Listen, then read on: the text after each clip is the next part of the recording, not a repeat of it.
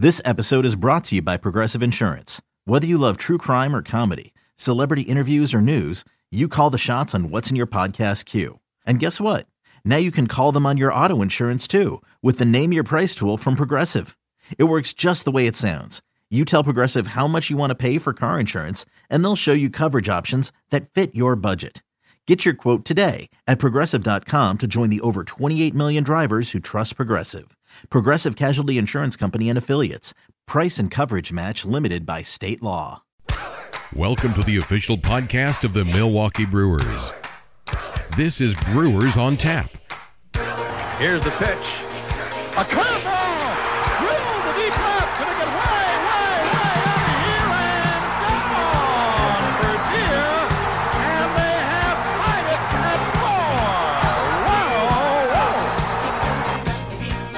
Time to tap the keg with Lane Grindle.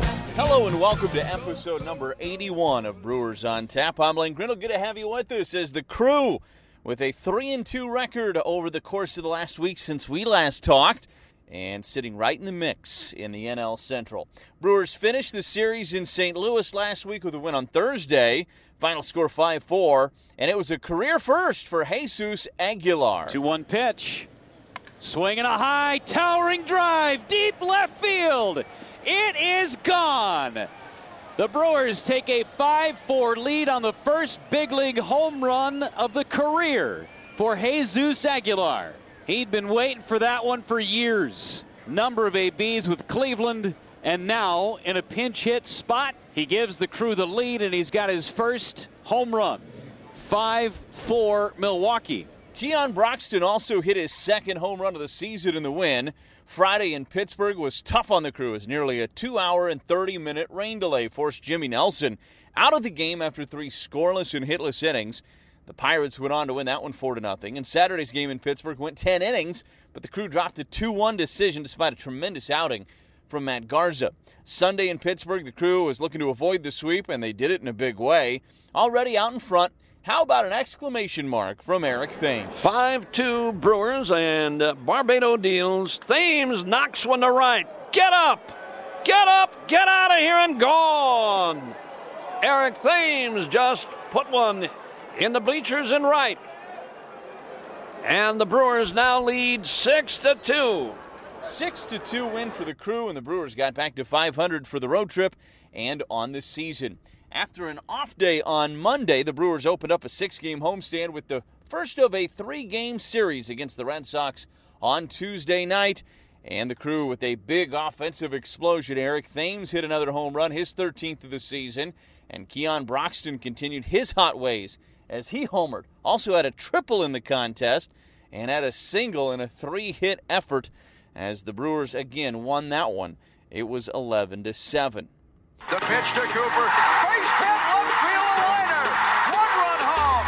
Downing throw coming on. Gantner's fly. He's safe. Wow. 4 3 Milwaukee. Now let's brew up the past. Don Sutton joining us here on Brewers on Tap, and we continue our look back on the 1982 season. This year, the 35th anniversary of that remarkable season here in Milwaukee, Don. And of course, you were a late addition to that club, but a big addition to that club. When you think back to that stretch for you, what does it mean to you? Well, it's the most fun six weeks of my whole career. It's the best ball club I was ever a part of. I've often described it as a ball club that really didn't need a manager or coaches. They did the right thing over and over and over because it was the right thing to do. One of the most competitive ball clubs I was ever a part of. So I had a feeling I might be traded. Uh, Houston was looking for some young players and a rebuild. And so I kept my ear to the ground and uh, confession. I used to call the Brewer hotline after every ball game to find out what they said about how things went and who pitched well and who didn't. So I spent the latter part of the summer hoping that I would be traded here. I wanted to come here. I really wanted to come here when I was a free agent, but uh, Harry Dalton said it just couldn't fit it into the budget. But uh, I was looking forward to uh, looking forward to being here, and it exceeded my expectations. And what a privilege to have been a part of it, and it's still one of the biggest thrills of my whole career. A lot of great personalities on that team. What were some of the guys? What were some of the things that stood out to you about the different personalities and how they all seemed to mesh well when they got in the clubhouse? We had four guys that just escaped from a state prison. We knew that.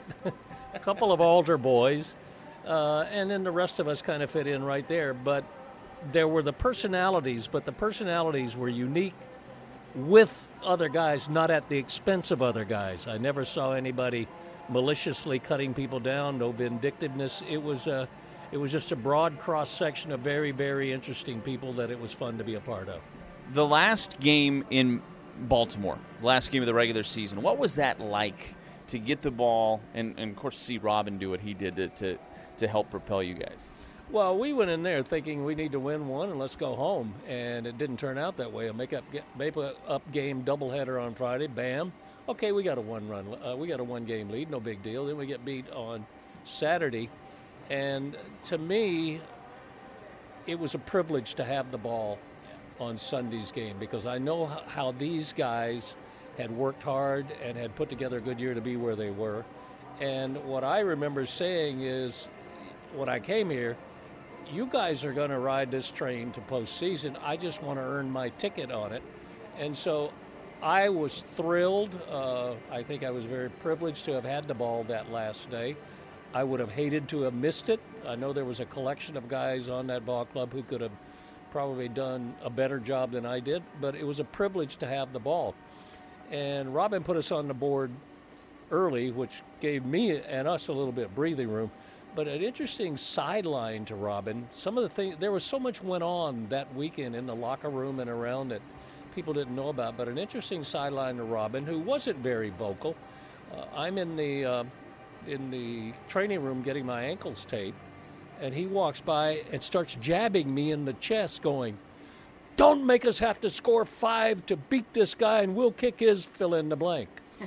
And that's not Robin, but he was screaming it. His veins were bulging, his face was red.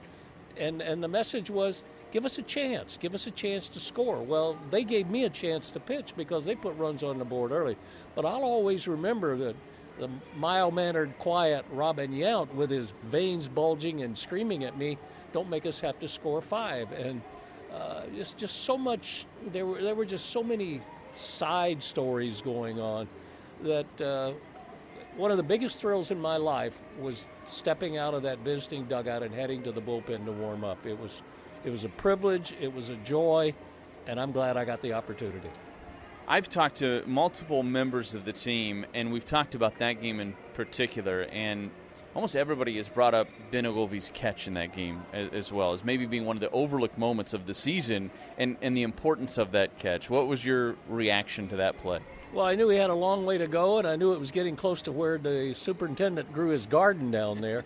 He went a long way. It helped that he was a left-handed thrower, but that skidding catch there, that it could have been a whole different ball game. You know, all of a sudden, because they had runners on base and they could have been circling for a while. But it was a, and I agree with you. That is a vastly overlooked play and a terrific play, and that, that's that's what I said. There were there were so many things that went on that weekend that didn't make the headlines or the front page, but were vital to what a great story is. Somebody could do a book or a movie on just from Friday to getting back to Milwaukee on Sunday night, and it would be a great one. There are a lot of sidelines, a lot of stories, but uh, just an amazing weekend. You mentioned that this club probably didn't even need a manager. And of course, they made the move uh, from Buck Rogers to Harvey Kuenn in early June you got a chance to be around Harvey, and from everything that, that we know about Harvey, seems like he was the perfect personality because he let guys go out and just play the game. Yeah, I think he knew that they knew how to play. And so he just didn't want to get in the way. You know, he makes some pitching changes and every now and then suggests, but that was one of the things that made this ball club so unique. When you go from position to position, personality to personality, and person to person, each one of them could have coached each one of them could have managed. They knew that much about the game, and they were so unselfish. My first experience with Harvey Kuenn was interesting because I'd been traded there, and John Adams, the trainer, came out and he said, Arch wants to see you in his office. Well, I pitched against Harvey Kuenn when he was with the Giants, so, you know, I didn't know what was going to be said or what was going on, so I walked into his office. He said, Sit down, son. He said, uh, I've got a couple of rules. Well, when the first thing you hear from a manager is, I got a couple of rules, you don't know what the heck, because I like to run outside the park. I, so he said, one, uh, I'd like you at the park on time. I can live with that. And he said, I'd like your best effort. And having watched the Brewers for a long time and, you know, call the hotline every night, they were giving their best effort.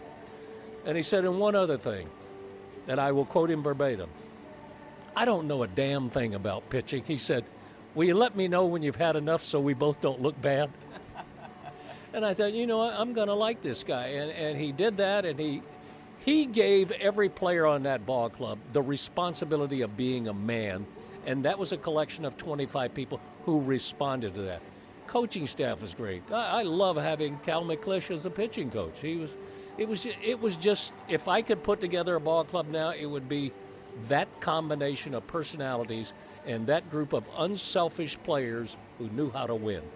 It meant a lot to these guys to play for the city of Milwaukee and for the state of Wisconsin. Jim Gantner, maybe one of the best examples of that, being a native of Wisconsin. Was that evident right away when you stepped into the clubhouse? Oh no, no doubt about it. Uh, these were these were Milwaukee people. You know, I don't care where we all came from.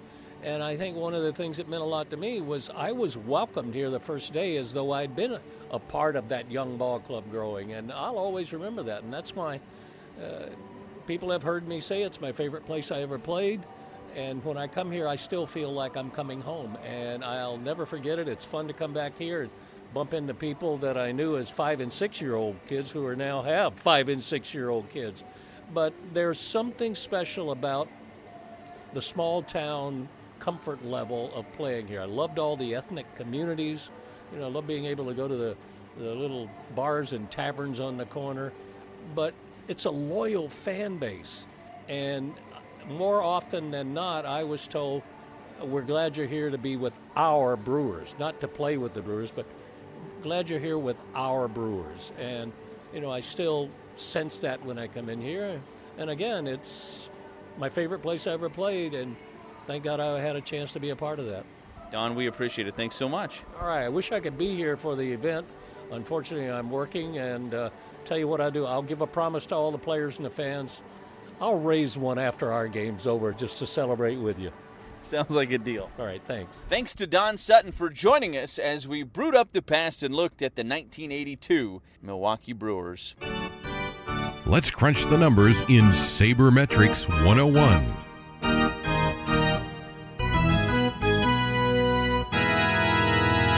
Right, Orlando Arcia and defensive run saved. This one was coming your way. You knew it was. Defensive run saved. What is it? Well, it captures a player's total defensive value, according to fangraphs.com. And it essentially values a player's defensive performance against the league average. So a plus two means that a player's two runs above the league average at that position defensively, or a minus five means that that player is worth five runs less than the league average defensively. In the case of Orlando Arcia, he's off to a very strong start defensively, as we're all well aware of, and now into the second week of May. His DRS, his defensive run save, sit at plus two. And with his ability and age, it's hard to not imagine that it may climb over the course of the season. And if you want to compare it to a few other current or former shortstops, well, Derek Jeter's best was a plus three in 2009. He was below the average in every other year of his career. Omar Vizquel is widely considered one of the best defensive shortstops of all time, and the numbers back that up. In 2007 with the Giants, Vizquel, a plus 16. He was plus 10 in 2003 when he was in his prime with the Indians. Gold Glover Brandon Crawford for the Giants, a plus 20 in 2015, plus 19 last year, and this year with the Giants, he's currently sitting at plus 2. The Red Sox, Xander Bogaerts, was minus 10 last year and is a minus 2 so far in 2017. This is all a long way of saying that Arcia is currently playing at an above average level defensively, maybe even an elite level defensively, and at just 22 years of age, he should only get better with more experience. All right, it's time to check in on the farm. Ah. Checking in on the farm.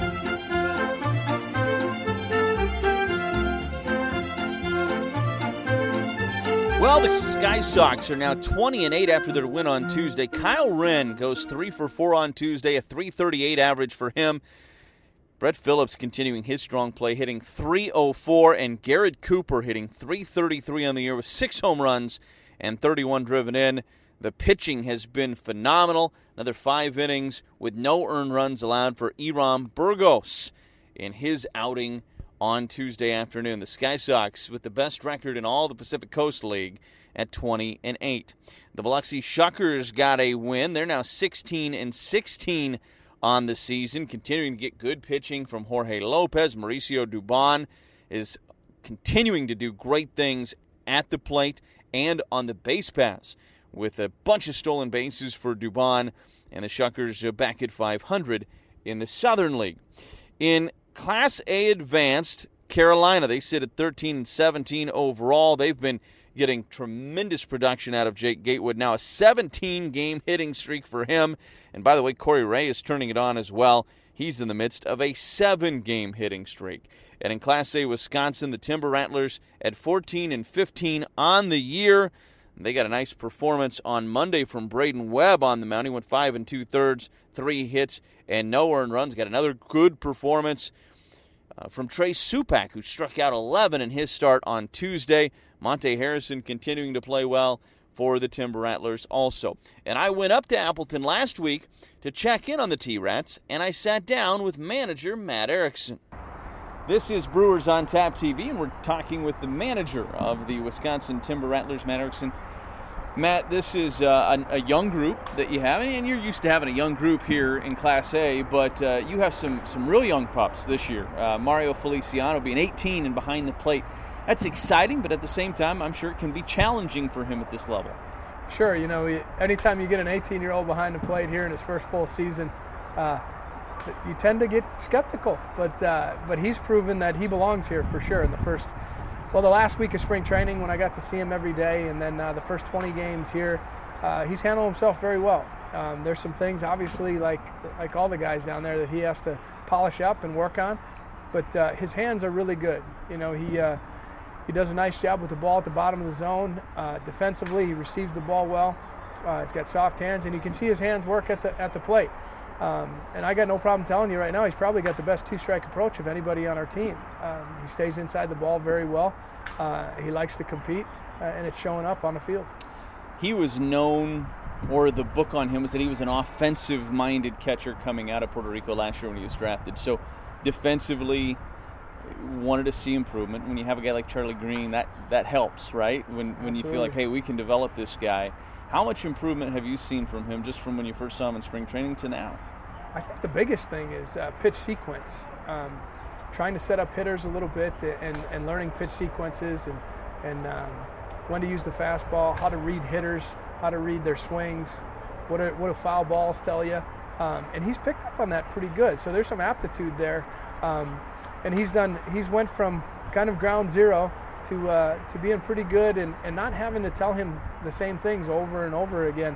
Um, you explain a situation to him one time, and the next time we're in that situation, he's trying to apply that uh, those things we talked about. So. Uh, it, it's nice to see a guy that young, you know, have the be have the ability in his mind to try to slow things down.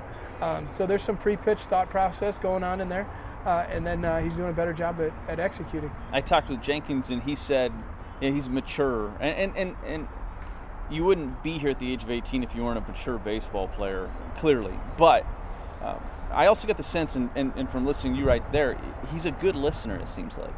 He is, you know, and, and English is not his first language yeah. by any means. Uh, native of Puerto Rico, but he does have a background or an education with, with some English. Uh, in my broken Spanglish, we're, we're able to communicate or communicate quite well.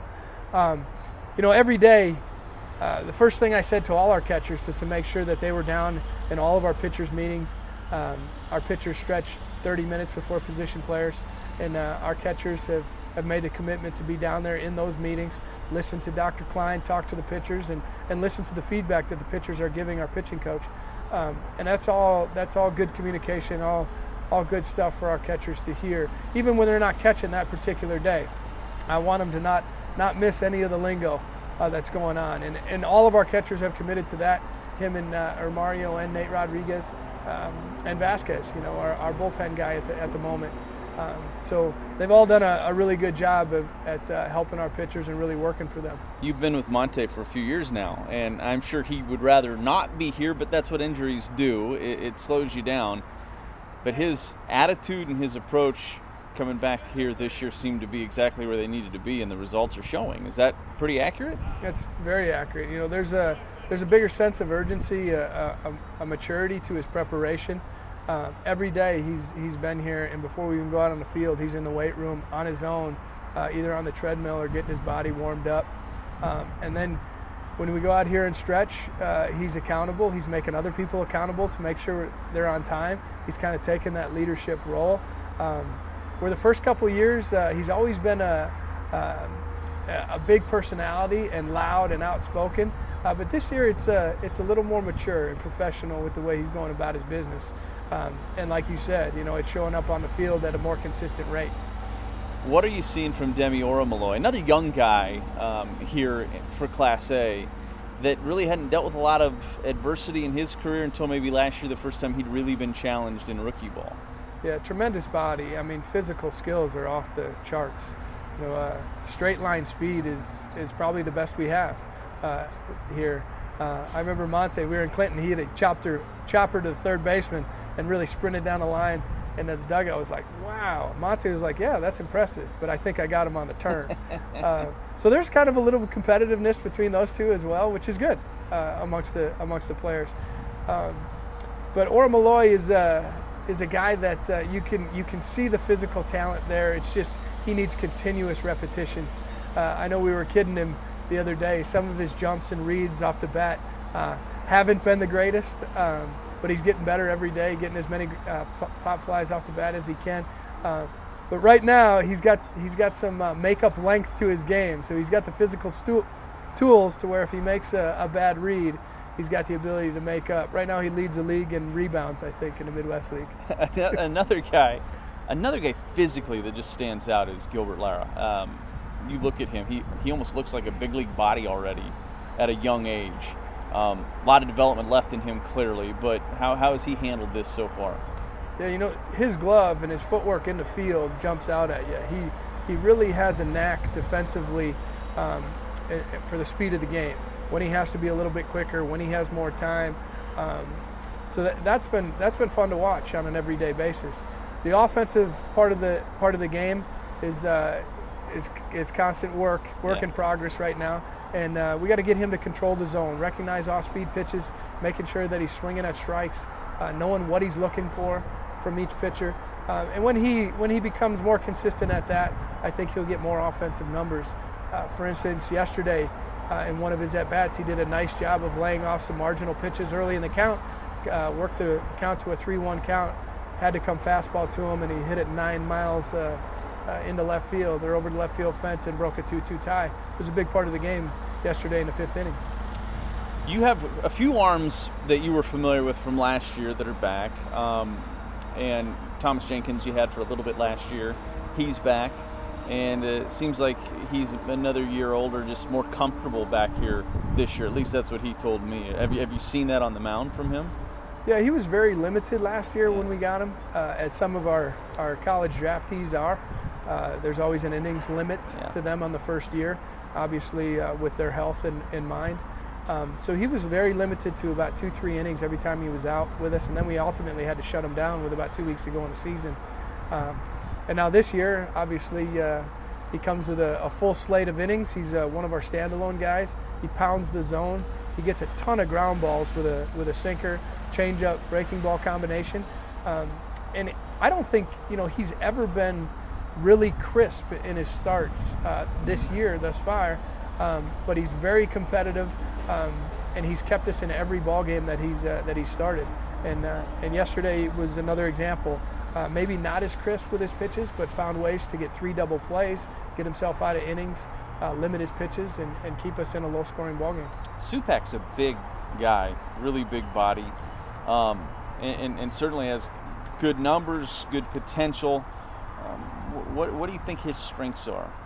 Well, he's, uh, he's a power arm, uh, big body, as, as you mentioned. Uh, what I think his, his biggest uh, improvement from last year is his overall footwork. Um, and like he like you said, big body doesn't move tremendously fast, but his body control on the mound, pickoffs to bases, holding runners, um, fielding position is much improved from from even a year ago. Um, and in his pitchability, you know, he doesn't just have the big arm now. He's locating fastballs at the bottom of the zone. He's getting ahead of hitters. Uh, he's able to put away some hitters with his breaking ball. Um, and and when he when he attacks with angle, you know, in the zone, he's a he's a very powerful uh, pitcher to deal with. You mentioned that Jenkins is a standalone guy. Is that more typical for a college arm, second year uh, in, that you guys will let those guys go a little bit longer? Sure. You know, we have we have some young arms. Um, we try we try to increase about 20 to 30 percent uh, innings limit each year. We try to add to them as we're building them up through their careers.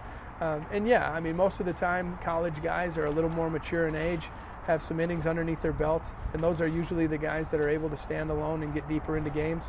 Where some of our younger pitchers, we uh, we tend to put in a tandem uh, situation and try to control their innings throughout the year. We don't ever want to shut anybody down. We want to get give them the full year experience.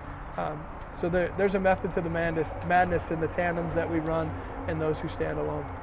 Matt, we appreciate it. Appreciate it. Thanks for being here. My thanks to Matt Erickson for joining us here on Brewers on Tap. Okay, what's coming up? Here's what's on tap. Well, tonight at 7:10, the second game of this Red Sox series, and then tomorrow afternoon, Thursday afternoon at 12:10 start. Kids and seniors discount day as we wrap up the series against the Red Sox, and then a big weekend this weekend. Mets coming to town. Weekend series featuring Five County Friday on Friday night. All five county residents save 50% on tickets. Star Wars night on Saturday. Post game laser show plus a Jedi Keon bobblehead included as part of a special Star Wars night ticket package. And a Mother's Day wristlet giveaway on Sunday, plus the Kids Eat Free Sunday. Check out the complete schedule and reserve your spot today at brewers.com. That's going to do it for episode number 81 of Brewers on Tap. Thank you for joining us. Next week, we'll be with you from San Diego. Have a good one, everybody. I'm Lane Grindle.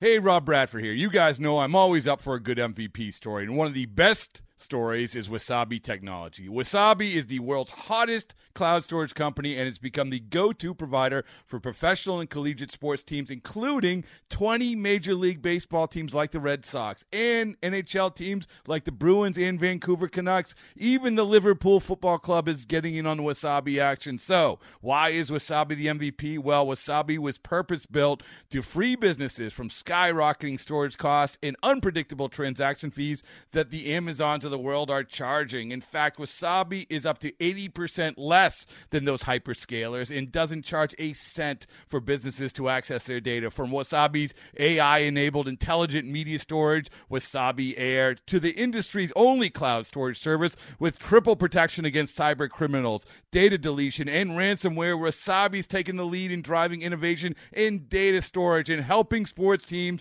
to unleash the power of their data. Wasabi, another Boston based championship team.